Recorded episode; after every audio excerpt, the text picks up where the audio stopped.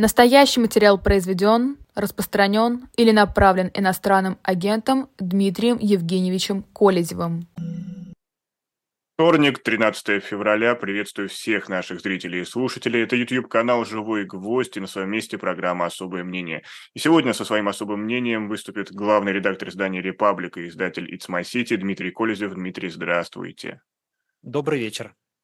Дмитрий, скажите честно, у вас осталось умение удивляться новостям из России? Честно, нет, не осталось. Оно потерялось два года назад примерно. Что ж, тогда, тогда мы с вами коллеги, но все равно буду душнил и уточню, а что же такое произошло, что два года назад, а, именно в какой момент оно э, потерялось? 24 февраля.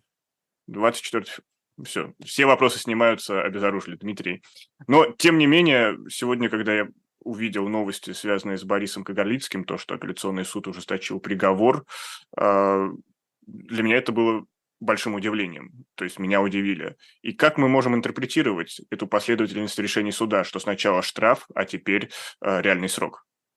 Ну, как раз удивляло, когда Бориса Кагарлицкого отпустили, э, он же был под арестом, ему назначили штраф, что выглядело каким-то очень странным по нынешним временам какой-то оттепельным шагом таким. И вы знаете, а, вот как раз после того, как Бориса Кагарлицкого временно, как теперь выясняется, освободили, Репаблик делал с ним интервью и задавал ему, собственно, этот вопрос. Почему вас не посадили, грубо говоря?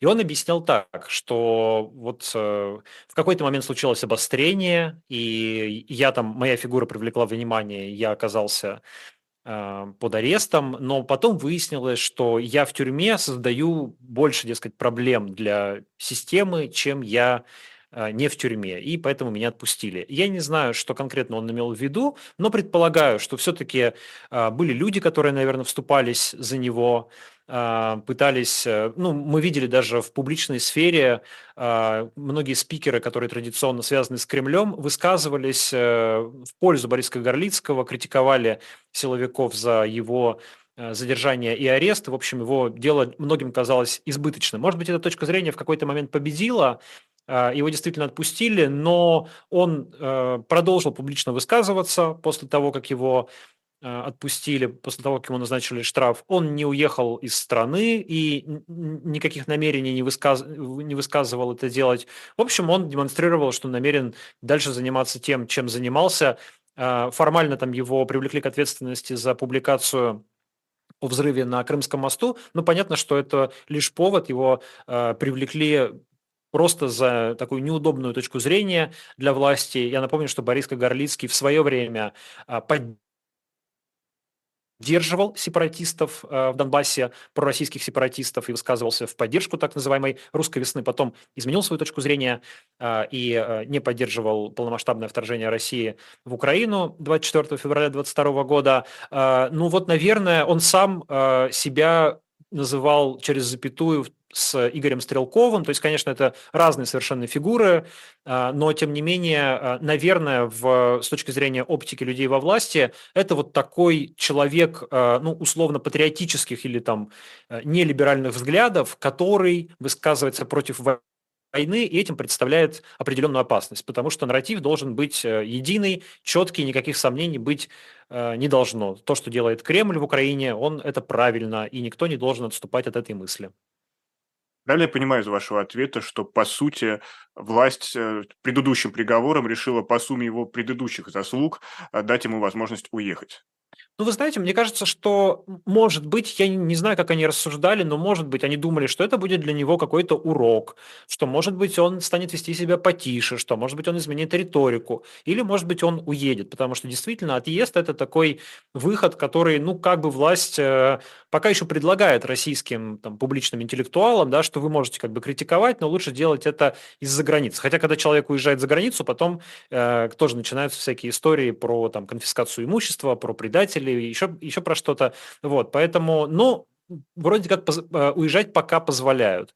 Вот. Я не очень, э, если честно, понимаю, мог ли Борис э, Кагарлицкий уехать в, до вступления в силу приговора суда, подозреваю, что нет. Вот. Но, может быть, то, что он даже не высказывал таких намерений, повлияло на его судьбу. Ну, здесь мы, опять же, можем перейти к другому кейсу. Это история, например, Ксении Собчак. Э, мы наблюдали, что НТВ выпустил два разоблачительных фильма о Ксении Анатольевне. И, кроме того, на фоне этих премьер э, к семи с половиной годам колонии приговорили коммерческого директора ее проекта «Осторожно, медиа» и по семь лет дали э, экс-главреду журнала «Татлеру» Ариану, Рома... Ариану Романовскому и журналисту Тамерлану Бегаеву. И здесь мы понимаем, что неприкасаемых нет. Но все-таки Собчак и Кагарлицкий это одна история или абсолютно разные ветви, э, которые надо э, как бы разбирать раздельно? Вы знаете, несмотря на то, что фигуры, казалось бы, практически противоположные, а, левый э, интеллектуал, социолог, политолог левых взглядов а, и как назвать Ксению, не знаю, блогер, а, журналист, э, ведущий иногда такой вызывающий, роскошный образ жизни. А, тем не менее, да, наверное, это истории, эм, ну, если не звенья одной цепи, то как бы истории э, из одного поля. Это истории про попытку э, власти контролировать информационное пространство, контролировать полностью медиа, контролировать э, тот нарратив, который э, этими медиа формируется, и он разный для разных аудиторий. Кагарлицкий работает со своей аудиторией, Ксения Собчак со своей, с гораздо более широкой. Вообще э, ну, феномен, важный феномен как бы Собчак заключается в том, что ее аудитория широкая, и эта аудитория на самом деле не очень политическая, то есть не очень политизированная, правильно есть в этом сказать. плане Собчак большая угроза, чем Кагарлицкий? А, я думаю, что Трудно сравнивать, э, кто из них больше угроза. Они каждый, наверное, может, э, могут восприниматься... На самом-то деле никто из них не угроза. Да? И, и тот, и, и другая, в общем, делают э, совершенно ну, обычные вещи, и ничего угрожающего в этом нет. Да? Но мы говорим про искаженную паранойей логику российской власти, которая, вот повторюсь, сегодня любое отступление от генеральной линии выглядит как таким вызовом и чем-то, что нужно подавить. Да, и в этом смысле Ксения Собчак – это человек, который обращается к аудитории а, другой, то есть она более молодая, более женская, скорее всего, менее э, политическая. То есть это та аудитория, которая там смотрит у нее на канале э, интервью с Моргенштерном, 10 миллионов просмотров. И вот как раз сегодня у Ксении Собчак, кстати, вышло интервью с Кагарлицким.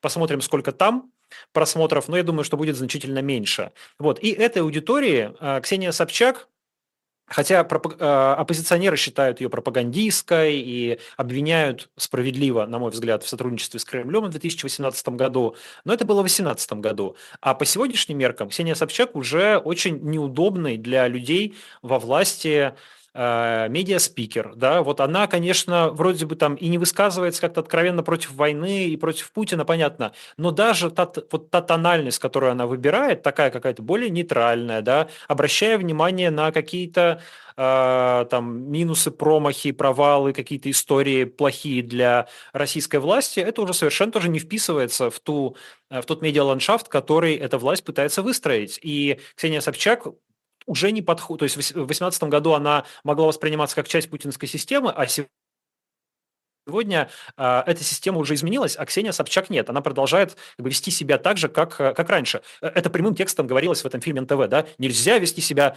э, нельзя делать то, что ты хочешь, как раньше. Да? Все изменилось, страна ведет СВО, значит, нужно определиться, либо ты с нами, либо ты против нас, грубо говоря. Вот. Ксения Собчак откровенно предлагает определиться. Видимо, те... Э, та защита, которая у нее раньше была, я не знаю, в, виде персонально ли Владимира Путина, либо в виде э, ее матери Людмилы Нарусовой, либо в виде э, Виктора Золотова, там, которого называют в числе как бы, личных знакомых Ксении Собчак. Видимо, эта персональная защита теперь либо работает хуже, либо совсем не работает.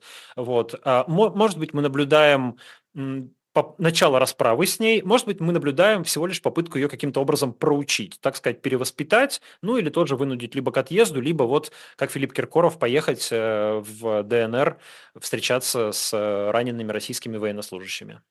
То есть мы можем сказать, что Собчак – это важный индикатор э, уровня свободы слова в России, если это еще можно называть свободой слова. То есть по Собчак, если ее сломают, то тогда все для остальных э, все возможности какие-то закрыты, и нужно только уезжать. Ну, я не, не думаю, что так ультимативно стоит это формулировать, то есть там уезжать или не уезжать каждый сам выбирает, и э, я думаю, что и, если Собчак прекратит свою деятельность или там если ее заставят как-то изменить э, то, что она делает, все равно будут оставаться люди, которые делают э, независимые медиа, независимую журналистику, как-то высказываются так, как неудобно власти. И я надеюсь, что такие люди будут оставаться, несмотря на все риски а, и на все сложности, которые у них возникают в России. Но, безусловно, а, медиаландшафт это поменяет, и это будет сигналом еще для каких-то авторов. Есть, например, вот еще YouTube-канал «Редакция», да, который тоже занимает такую, ну, как бы нейтральную позицию, и многие за это его уважают и у него тоже большая аудитория, много просмотров. А, и я думаю, что после того, как там, расправятся с Собчак, если расправятся, то следующим, за следующим могут прийти за Пивоваровым. Ну вот э, такая позиция, а, она больше, видимо, для российской власти ну, становится невозможной. По крайней мере, власть это демонстрирует. Или хотя бы для части этой власти. Мы не знаем, там, как это устроено. Я думаю, что есть люди, которым не очень нравится происходящее. Но сегодня первую скрипку играют те, кто, э, те, кто за такую силовую, жесткую репрессивную линию. Ваш ответ мне забав... напомнил о забавном комментарии, нет, это не забавной ситуации, о том, что кампания против Собчак – это очередное доказательство того, что профессор Салей прав, Путина больше нет, и он ее не может никак защитить. Поэтому есть и такие мнения. Но все-таки а, правильно понимаю, что для Кремля YouTube остается угрозой. Несмотря на то, что они зачистили поле всех традиционных СМИ, радио, газеты, телевидения, YouTube по-прежнему является некой такой угрозой. Ну, безусловно, является. YouTube является угрозой, Telegram является угрозой. В принципе, все, где может распространяться какая-то информация, а, является угрозой. аудитория ведь несопоставима. Вы, как автор рейтинга топ-20, ведь видите, что цифры, они не могут покрыть, э, дать ту же аудиторию, что дает, например, телевидение. Не уверен, кстати говоря. А, вот вы знаете, сколько смотрят программы федеральных каналов? Ну, я думаю, что это сопоставимо на самом деле с тем, что смотрят в, в самые популярные видео, которые смотрят в YouTube. Ну, э, наиболее популярные ролики, ну вот я сказал, там Собчак с Моргенштерном смотрели 10 миллионов, 10 миллионов просмотров э, было. Ну хорошо, возьмем даже кого-то поменьше. Там какие-то ролики у той же редакции, у той же Собчак, у Ильи Варламова, могут смотреть 2-3 миллиона человек. Это, насколько я понимаю, сопоставимо на самом деле с просмотрами э, федеральных программ, ф, программ федеральных каналов в России. Вот, то есть э, это довольно мощная, э, довольно мощная медиа, поэтому, конечно, власть воспринимает это как угрозу. Но не можем мы говорить, что, например, вот эти 2-3 миллиона человек – это одна аудитория, которая перемещается между каналами. И, соответственно, на фоне всего населения России это маленькое количество. Ну, она отчасти совпадает, но вы также можете сказать, что там 2-3 миллиона человек, которые смотрят программы э, Владимира Соловьева и Ольги Скобеева, это тоже одни и те же 2-3 миллиона человек, там, или, или очень пересекающиеся аудитории. Ну, я на вскидку называю цифры, и, и, извините, но я думаю, что порядок э, должен быть примерно такой. Там вряд ли речь идет про десятки миллионов. А, вот, э, то есть мы помним, что эти доли рейтинг – это обычно как бы процент проценты от населения, там, а не десятки процентов. А, по, поэтому, э, поэтому, ну, какова аудитория российских там независимых медиа, в том числе в YouTube, есть разные оценки и разные исследования. Мне кажется, что вот какими-то более или менее реалистичными звучат цифры, ну, там, до 10 миллионов человек. Но это достаточно много, потому что если это даже э, 3, 5, 7 э, политизированных людей, которые э, достаточно политически активны, то это много. Эти люди много что могут делать и много что мож- могут менять, если у них такая возможность появится.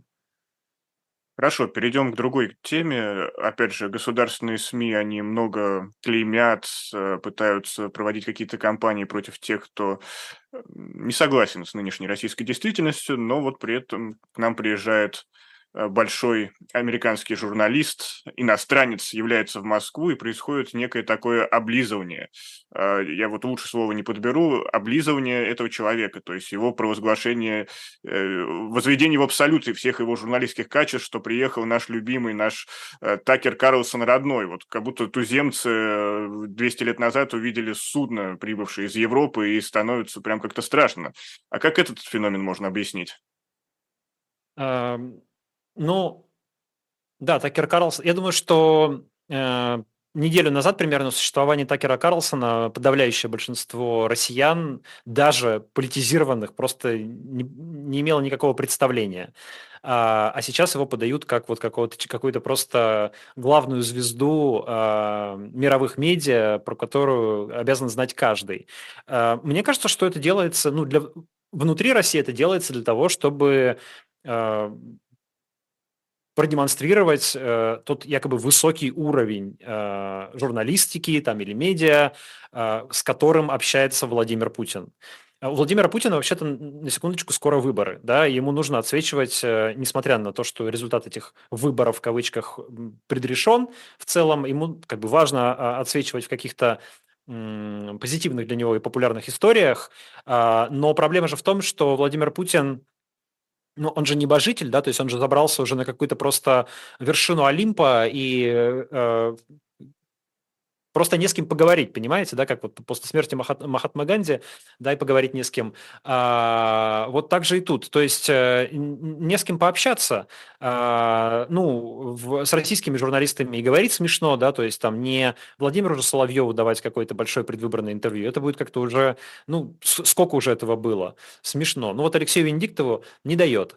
А, значит, а, с мировыми западными журналистами тут бы можно было на самом деле поискать а, кого-то поприличнее Такера Карлсона, потому что, ну, в целом-то в Соединенных Штатах у него так себе репутация. Он, конечно, очень популярный, но примерно так же популярный, как у нас, э, ну, вот, не знаю, наверное, Владимир Соловьев. То есть в том ну, смысле, Карлсон что... идет в одной связке, извините, что перебил с Трампом. То ну есть, ну да, по сути, да, его да, популярность, она коррелируется с популярностью Трампа. Ну да, то есть, как бы, э, грубо говоря, то есть человек, которого одновременно смотрят и ненавидят и за, за э, фальсификации, за ложные факты, за конспирологические теории, за э, такую как бы журнал, ну, журналистику постправды, да, там, где э, эмоции, политическая позиция важнее фактов и так далее. Но при этом аудитория есть. Кстати говоря, вот там называли э, э, он, он самый популярный ведущий Fox News, и аудитория его выпуска в Соединенных Штатах была в среднем по 3 миллиона человек. Опять же, сравниваем с российским YouTube, сопоставимые цифры. А, вот. А, но такая специфическая как бы фигура, да, и вот для американских, для серьезных американских журналистов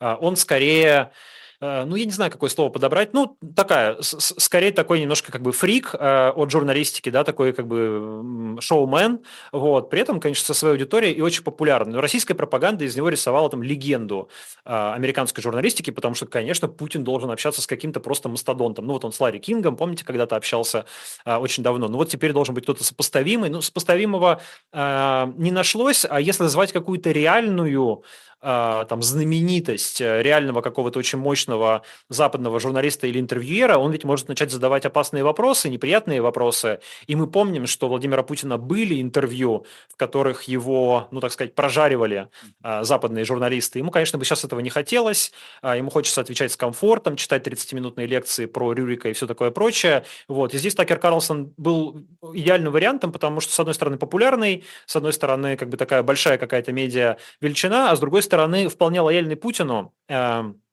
и э, те, высказывания э, э, Карлсона, которые про Путина делались в предыдущие годы, они такие вполне как бы дружелюбные. То есть тут явно можно было не ожидать какого-то серьезного подвоха.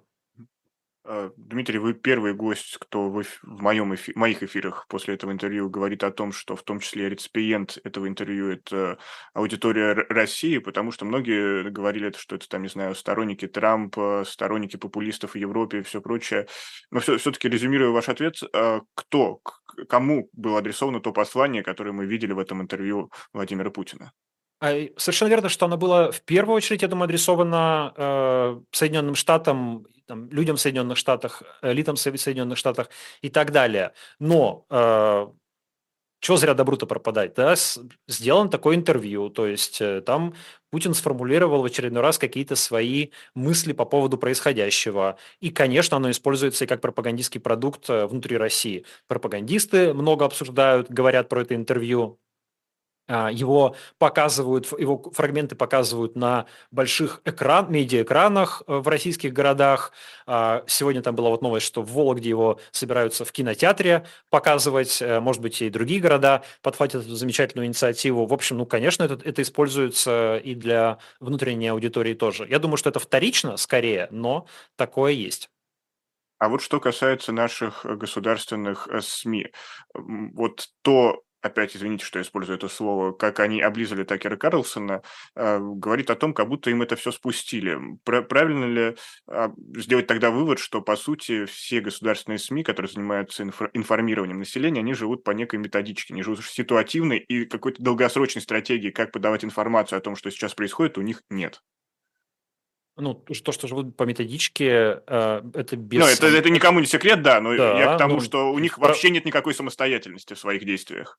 А, нет, я думаю, что отчасти самостоятельность есть, то есть как бы так устроено, насколько я понимаю. Я периодически эти методички мне присылают их посмотреть, я их иногда вижу, как это выглядит. И там обычно это э, выглядит так, что, ну, во-первых, есть какая-то генеральная линия, которую все понимают, и, и в рамках этой генеральной линии возможно какие-то отступления отступления влево, вправо, каждый там в рамках своей, так сказать, фантазии испорченности может э, куда-то двигаться. Вот. Иногда случаются какие-то ложные шаги, там, помните, были какие-то скандалы, когда, там, не знаю, Маргарита Симонян сказала какую-нибудь глупость, типа взорвать ядерную бомбу над Сибирью, на нее все обрушились, потом она стала извиняться над гражданами Сибири, вот, ну и, и стало еще смешнее. То есть, как бы, по таким вещам мы видим, что там, конечно, все заранее не прописано, то есть, э, особенно каким-то вот типа звездам э, разрешается, так сказать, некоторая импровизация. Но определенные конкретные события, конечно, они сопровождаются такой э, очень конкретными, э, очень э, точными какими-то тезисами, которые нужно повторять, которые, которые нужно проговаривать. Э, и, в общем, это главным образом сделано для медийщиков такой средней руки, пропагандистов, в том числе в регионах, в том числе в, ну, работающих там в гигантском количестве разных медиа, не только государственных, но и связанных с государством, лояльных государству, там, контролируемых так или иначе государством. Вот. Редактор, редакторы получают эти указания, и по ним могут ориентироваться. Ну, а в данном случае с Карлсоном мы видели, конечно, прямо, я думаю, а, тут, наверное, было какое-нибудь даже, думаю, может, совещание в администрации президента, там, у Громова или еще кого-нибудь, где, наверное, э, прорабатывалось, как все это должно освещаться, потому что было, так сказать, в рамках спецоперации, да, мы это видели, как там российские э, журналисты, ну, не журналисты, пропагандисты бегали за Карлсоном, там смотрели, что он съел в отеле, э, куда он сходил в, в Ашане, там, и, и, и, и все такое прочее. Я думаю, что это, конечно, было м, такой, ну, довольно четкой установкой э, из Кремля. Я напомню, что это особое мнение главного редактора издания «Репаблик» и издателя It's My City Дмитрия Колезева. Поддержите нашу трансляцию лайками, поделитесь ею с друзьями. Или, например, поддержите проекты «Живой гвоздь» и «Дилетант», зайдя в наш магазин shop.diletant.media, где сегодня особый лот – это книга «Оскорбленный взор. Политическое иконоборчество после французской революции», издательство «Новое литературное обозрение», автор Эммануэль Фюрекс. Она, она, об этой книге мы уже говорили в эфирах, и более того, я всегда рекомендую книги нового литературного обозрения. И здесь э, это все доступно, и также доступен наш мерч, который помогает, покупка которого помогает поддерживать нашу работу. Но не будем э, отвлекаться, и вы сами все знаете, куда нажать, на какую кнопку. Продолжим нашу беседу с Дмитрием Колезевым. И если действительно государственные СМИ сейчас э, не знаю, живут и процветают органы госпропаганды, э, наверное, не знаю, на, на пике своей производительности, то тем, кто пытается заниматься независимой журналистикой, им перекрывают воздух. И вот одно из заявлений, которое мы услышали из стен Государственной Думы от лица председателя Володина, э, Законодатели планируют запретить российским компаниям и гражданам размещать рекламу на сайтах и в соцсетях иностранных агентов. И, Дмитрий, как вам кажется, почему именно сейчас дошли они до такого вот э, нововведения? Странно, что раньше не дошли. А, а ну, даже так. Ну, Хорошо. Ну, странно, правда. Но мне, я объясняю это только тем, что э, есть несколько публичных высказываний Владимира Путина, который много раз говорил, что, дескать, закон об иноагентах – это не дискриминация, не наказание, да, вот просто такая маркировка. И это как-то немножко ограничивает вроде российских законодателей. Они там уже, конечно, напринимали в декабре 22 года разных там ограничений для иностранных агентов, которым теперь э, много чего нельзя. Там нельзя, э, например, э, странные вещи даже, страховать счета в банках, например. То есть, если у иноагента есть вклад в банке, то вот у всех граждан страхуется, а у иноагента почему-то не страхуется. Нельзя покупать э, акции стратегических предприятий иноагенту, нельзя использовать упрощенный бухгалтерский учет. Ну, не говоря уже о том, что нельзя проводить митинги, нельзя выпускать э, продукцию для несовершеннолетних и так далее. Вот. Э, но Довольно странно действительно было, что вот нет такого запрета прямого на рекламу иностранных агентов. А, и если мы посмотрим на российский политический YouTube, то мы увидим, что довольно активно продолжают рекламироваться у так называемых иноагентов разные российские компании. Почему продолжают? Несмотря на существующие политические риски. Потому что эффективно. Реклама в YouTube очень эффективна. И там мне рассказывали истории, когда, ну, типа, на один вложенный рубль она приносит 10 рублей выручки. То есть это прямо действительно а, нужно для российского бизнеса.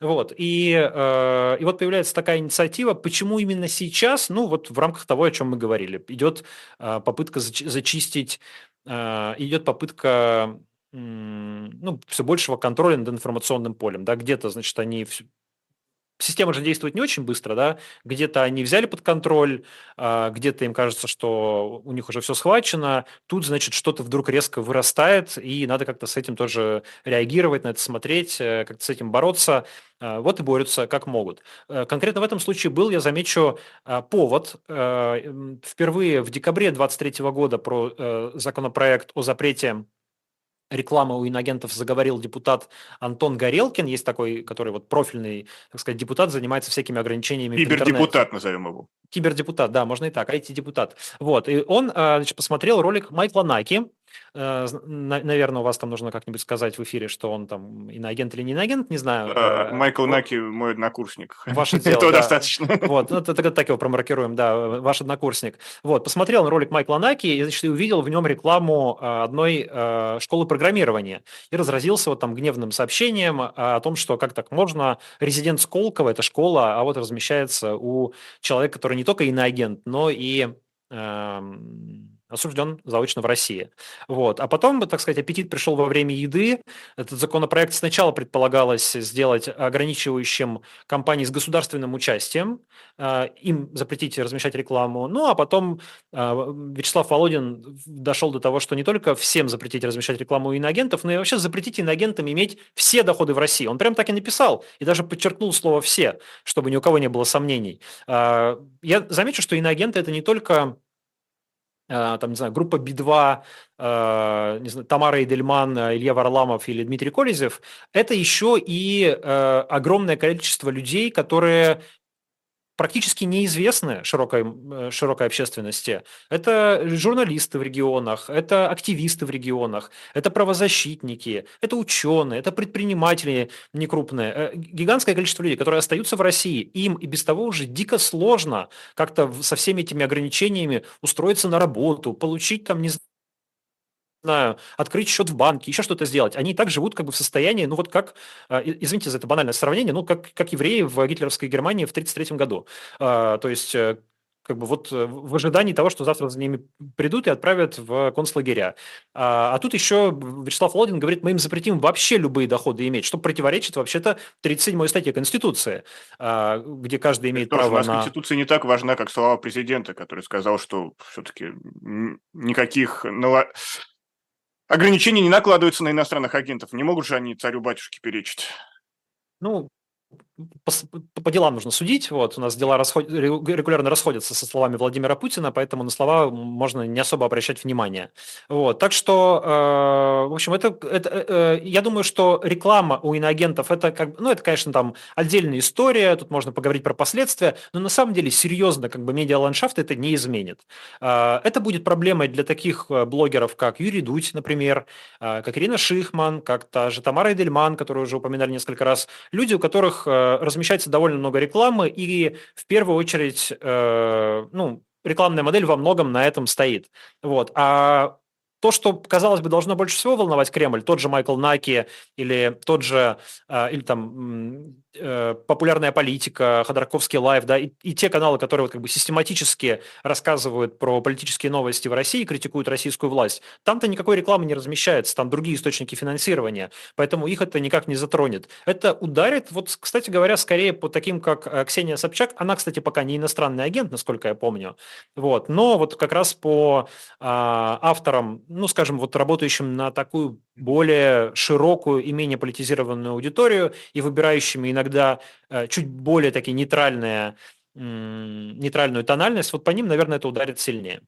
Ну, грубо говоря, даже в большей степени по тем, кто именно не разрывает своих контактов с Россией никак.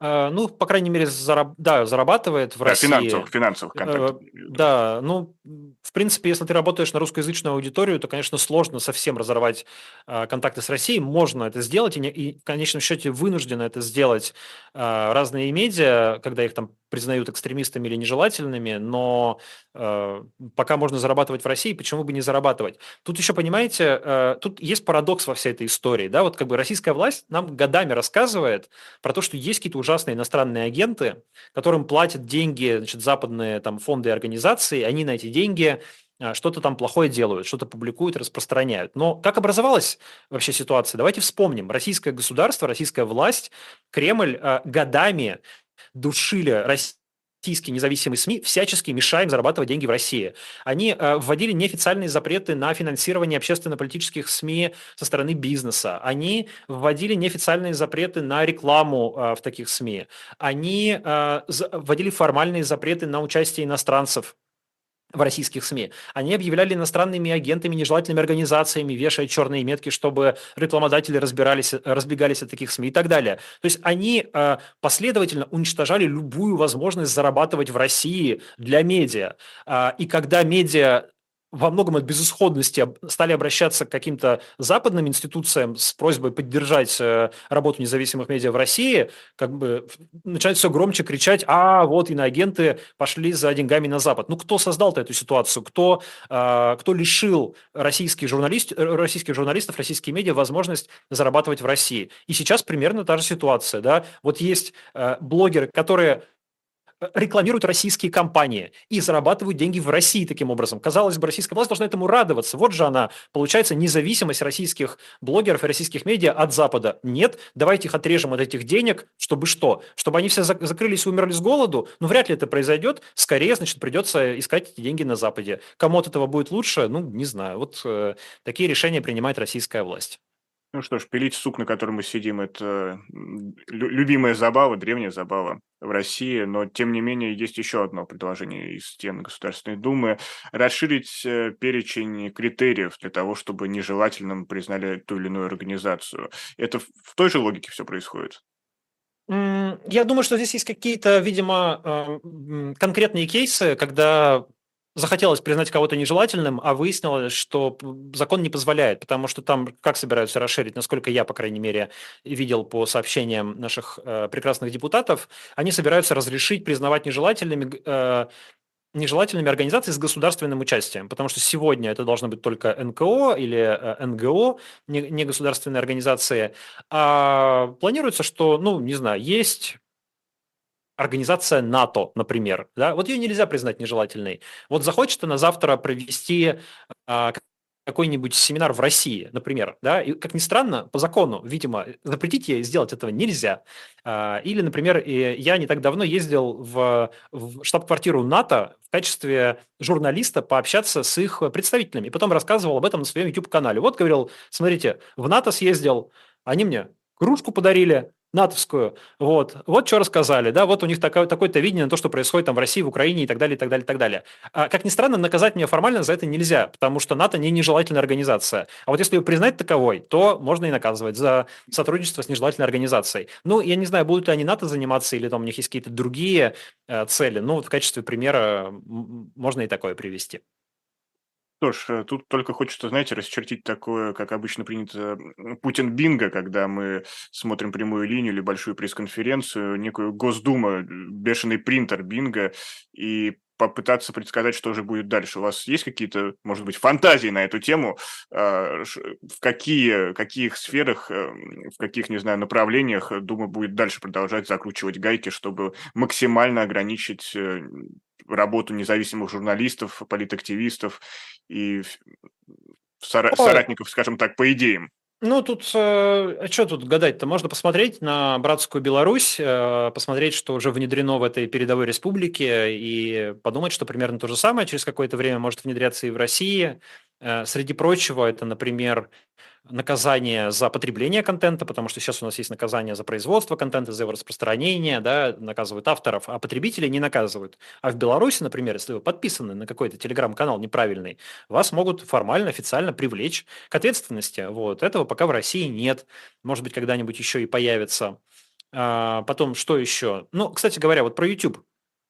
А, некий, некий оптимизм как ни странно, углядывается в этой инициативе Даже оптимизм, ну российских депутатов, потому что если они собрались э, бороться с э, рекламой у иноагентов на YouTube, это, это значит, что, возможно, YouTube пока что они блокировать не собираются.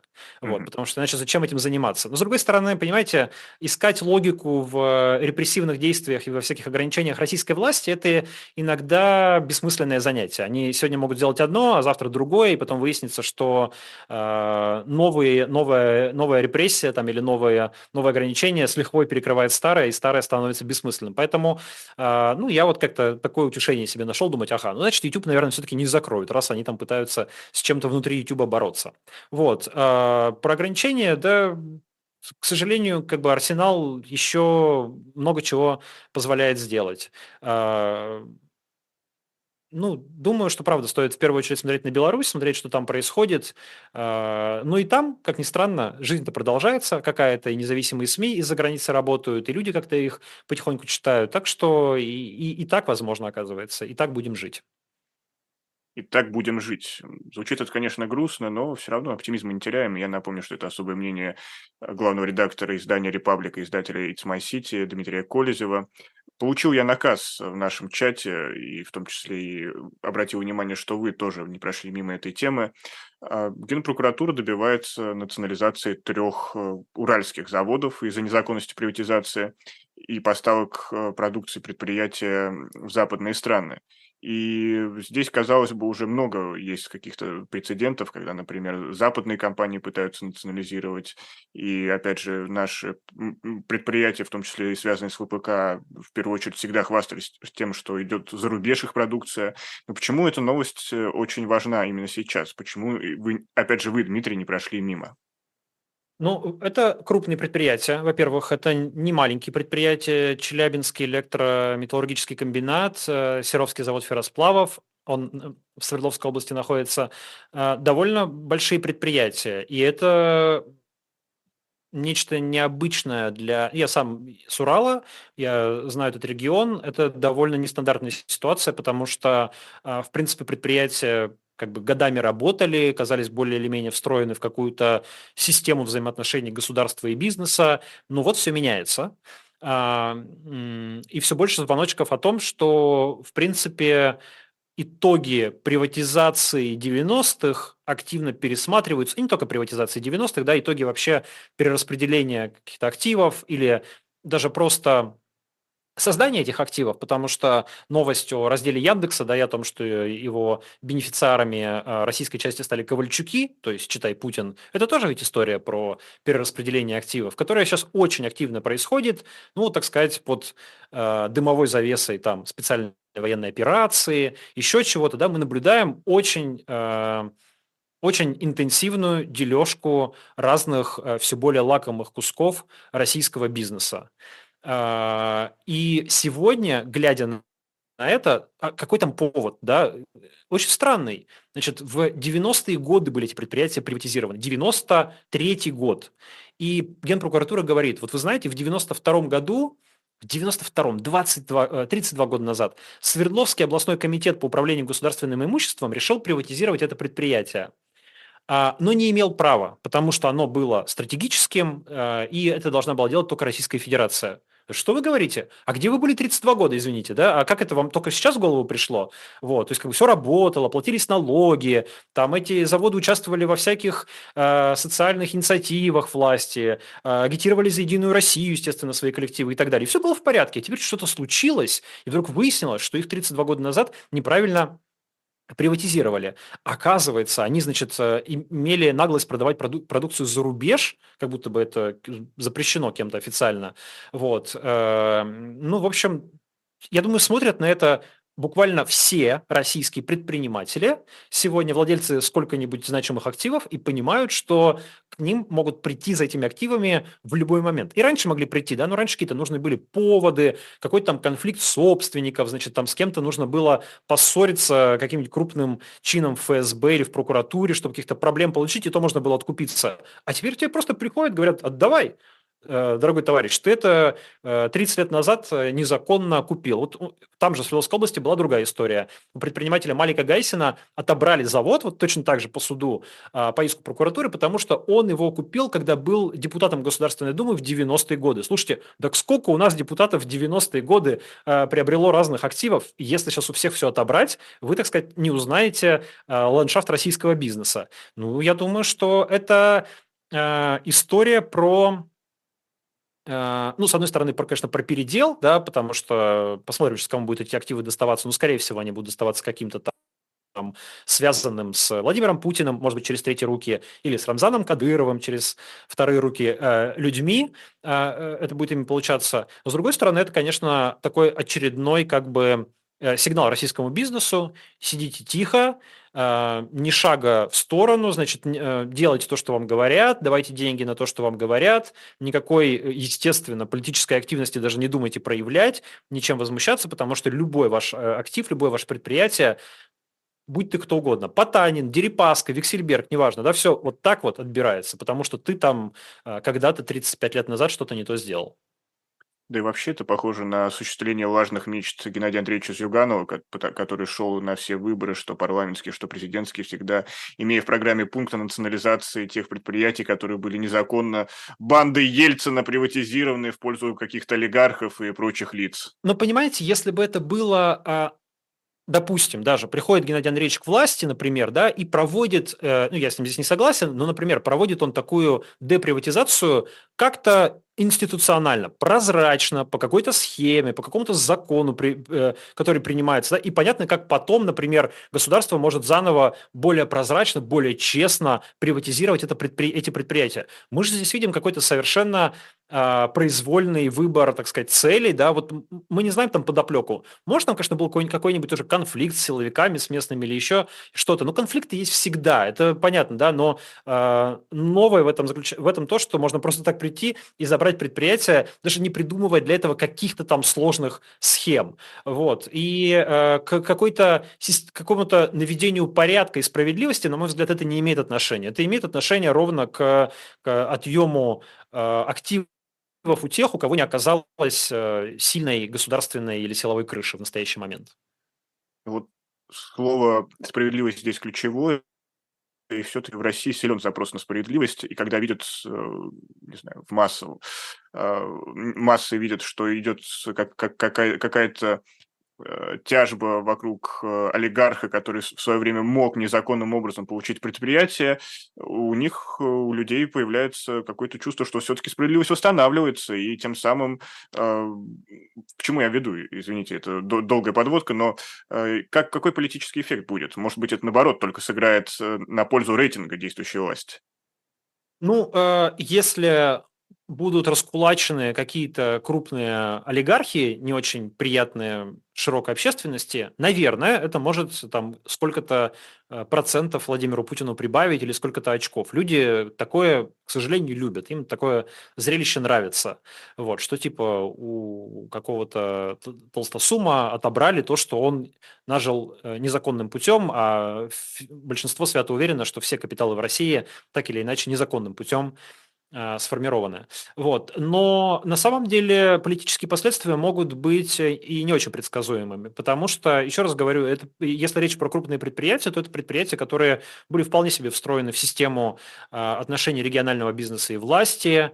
Э, они в том числе там, помогали какие-то проценты на выборах получать, потому что что, ну, понятно, как работает эта система, да, там на крупных предприятиях э, работают профсоюзы, работают руководители, которые напоминают, как надо голосовать, и, и в общем, более или менее люди, э, начальство слушаются. Вот. Сейчас э, эта система как бы ломается. Даст ли это какие-то прям большие там негативные результаты в моменте? Наверное, нет.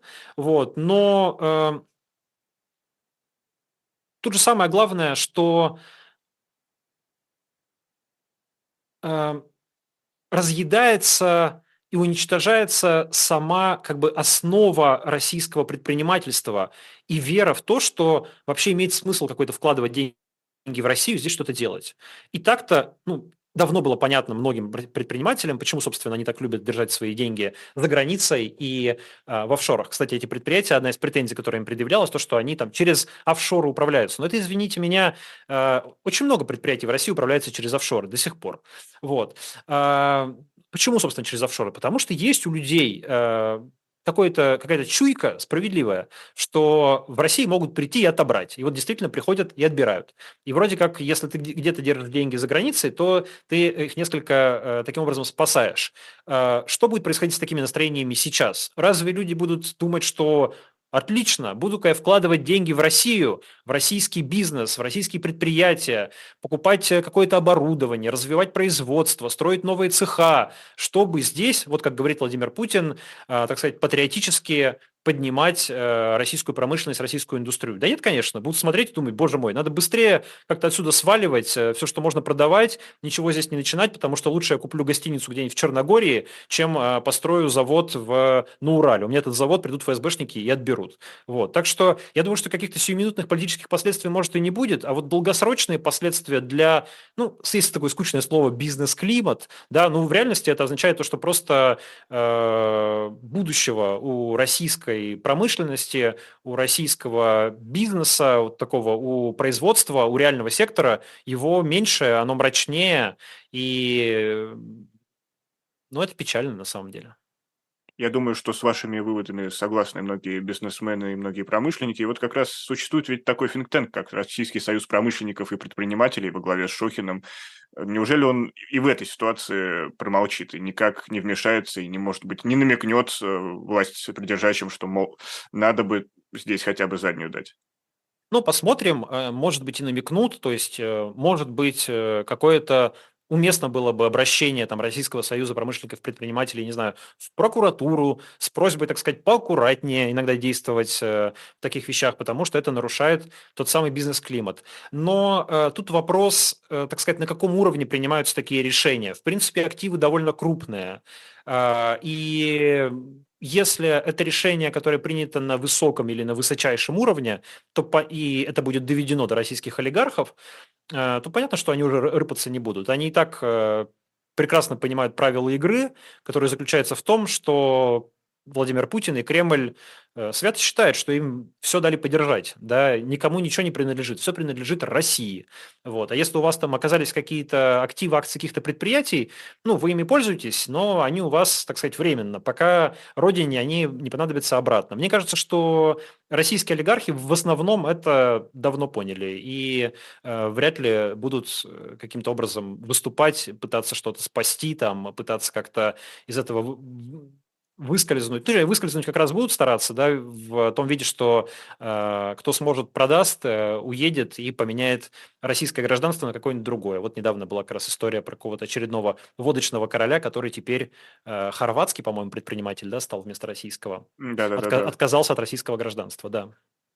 Ну вот настроение у меня от нашей беседы все мрачнее и мрачнее, как и освещение в том помещении, где я нахожусь, потому что кажется, что нет, нет никакой надежды э, на что-то светлое, настоящее, доброе. Но, говоря о надежде, хочется вспомнить компанию Бориса Надеждина, и мы видели, что подписи забраковали, ЦИК не дал зарегистрироваться ему в качестве кандидата в президенты. Сейчас он пошел в Верховный суд с тремя исками, один из которых в том числе относится к тому, чтобы его зарегистрировали как кандидата. Но, наверное, все, все сейчас очевидно, и э, компания выходит на финишную прямую. И, Дмитрий, как вы считаете, чем еще она нас может удивить? Или уже все, все будет идти по тому треку, по которому ну, все очевидно, кажется? А, ну, сейчас две вещи, за которыми я лично хочу наблюдать. Это что будет происходить э, с рейтингами других кандидатов, сказать, не Путина, да, в первую очередь с рейтингом Дованкова, сможет ли он э, абсорбировать вот эти вот протестные голоса и протестные настроения, которые как бы направились в Бориса Надеждина, э, смогут ли они теперь перетечь к Дованкову как такой, ну, по наследству, в общем, достаться ну, я, я и сосредоточить пытаюсь... в нем протестный электорат. Да, я пытаюсь сформулировать просто, как, как лучше описать э, Дованкова в том бюллетене, который нам предлагается к голосованию. Ну, э, меньше из зол, наверное, да, есть такое простое русское а выражение. назвать его как Собчак в 2017 году, кандидат против всех? Э, ох, не знаю. Мне кажется, что у Собчак была роль, э, ей уготована была роль в первую очередь э, с точки зрения кремлевской администрации, почему ей разрешили зарегистрироваться, чтобы люди, которые могли быть недовольны нерегистрацией Навального, получили какое-то небольшое утешение в виде как бы демократ, там, либерального кандидата Ксении Собчак. Вот. Сейчас никакого никакого Навального нет. А, Надеждин сам мог бы восприниматься таким утешением скорее, да, такой системный либерал, вот, но даже его не зарегистрировали. Поэтому, мне кажется, нет, Дованкова, там, Собчак сравнивать не стоит, это просто в русле а, стратегии или тактики Кремля на такую скучную, сухую кампанию. В принципе, все кандидаты, кроме Путина, малоизвестные, ничего особо не говорящие широкой массе избирателей. Ну вот единственное, сможет ли здесь сработать э, российская оппозиция таким образом, чтобы, ну, будет ли она как-то вот объяснять, э, насколько это будет эффективно, что нужно все-таки идти на выборы, голосовать за любого кандидата против Путина, и удастся ли Дованкову как-то очень тонко пройти, а, не говоря напрямую, что он хочет быть таким кандидатом, да, тем не менее отдать понять людям, что он как бы ну, готов а, как-то вот ну, что он и есть тот кандидат, который является, опять же, меньшим из зол. А, тут же, ну, не просто, в общем, в нынешней политической обстановке это сделать. Можно, может и по голове прилететь. Вот, поэтому за этим я буду наблюдать, за, за рейтингами Дованкова, ну и за тем, что будет происходить 17 марта в полдень, э, полдень против Путина, э, насколько успешна будет эта акция, насколько удастся организовать вот этот вот флешмоб, и что предпримет власть в ответ. У меня есть некоторые плохие предположения, но я не буду их озвучивать, чтобы не давать подсказок. Но я все-таки попробую вас немножко разговорить, опять же, по принципу «не навреди». А, а как можно понять эту эффективность? Очереди в 12 часов к столу регистрации участника избирательного процесса? Ну, собственно, это должно быть визуальным подтверждением успеха этой акции, что в 12 часов 17 марта в полдень должно прийти на участки очень много людей. То есть, чтобы, грубо говоря, те очереди за Бориса Надеждина, которые всех так вдохновили, удивили и обрадовали, чтобы они перенеслись на избирательные участки, чтобы люди посмотрели на это и поняли, ого, а против Путина там много пришло голосовать. Вот что-то за Путина я не видел очередей, а это явно пришло против Путина, потому что все об этом договорились. Тут Могут быть у власти свои всякие ответы на это, но давайте не будем им подсказывать, потому что зачем? Так ведь это можно спокойно продать, что вот у нас большое доверие со стороны общества к институту выборов, и люди как никогда э, идут выбирать свое будущее.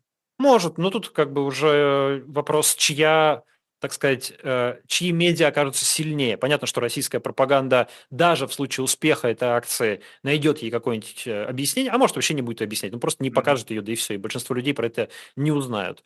А, но тут очень важно, чтобы, если это будет успешно, чтобы российская оппозиция своими медиаресурсами а, объясняла, что это такое, чем это важно, почему это важно и так далее. А у вас есть ну, понима- понимание, почему это важно? Вот действительно, сформулировали для вас э, представители российской позиции, почему нужно идти на выборы?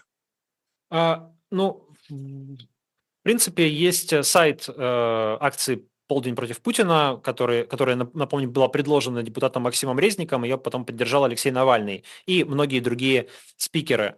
А, и там есть 10 пунктов, я просто сейчас их очень долго перечислять, наверное, вы можете прочитать, и там ну, довольно подробно объясняется, почему авторам эта идея кажется удачной.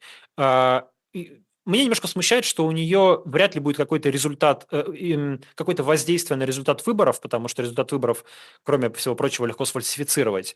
А, но я думаю, что это может оказать определенное воздействие на общественное настроение и на общественное мнение, а, и, может быть, на настроение самой власти. И поэтому все-таки идея не бесполезная. Я напомню, что это особое мнение главного редактора издания «Репаблика» и издателя «It's My City» Дмитрия Колезева. Мы почти подошли к концу нашего эфира, осталась буквально одна минута. Всячески призываю поддержать эту трансляцию лайком или поделиться ею с друзьями. И, Дмитрий, поскольку мы с вами встречаемся в эфире первый раз, у меня есть традиционный вопрос э, ко всем спикерам, с кем я встречаюсь в, в этих эфирах. Э, а, скажите, вот как вам удается сохранять чувство оптимизма в эти непростые времена? Слушайте, у меня 7 э, месяцев назад родился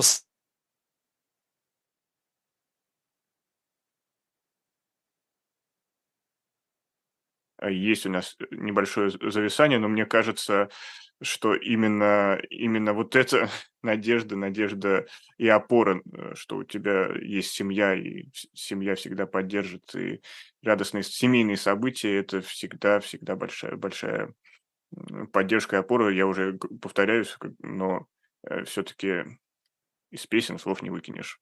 И действительно, пауза у нас э, возникла на нужном месте. Я не знаю, Э, получится ли нам вернуть Дмитрия в эфир? Э, режиссер подсказывает, что время у нас подходит к концу. Ну что ж, э, давайте поставим точку в сегодняшней трансляции. Я напомню, что это программа «Особое мнение». И в гостях у нас был главный редактор издания «Репаблика», издатель «Сити» Дмитрий Козы, Колезев. Простите, да. И мы сегодня завершаемся. И спасибо, что были с нами. Берегите себя и своих близких. До новых встреч.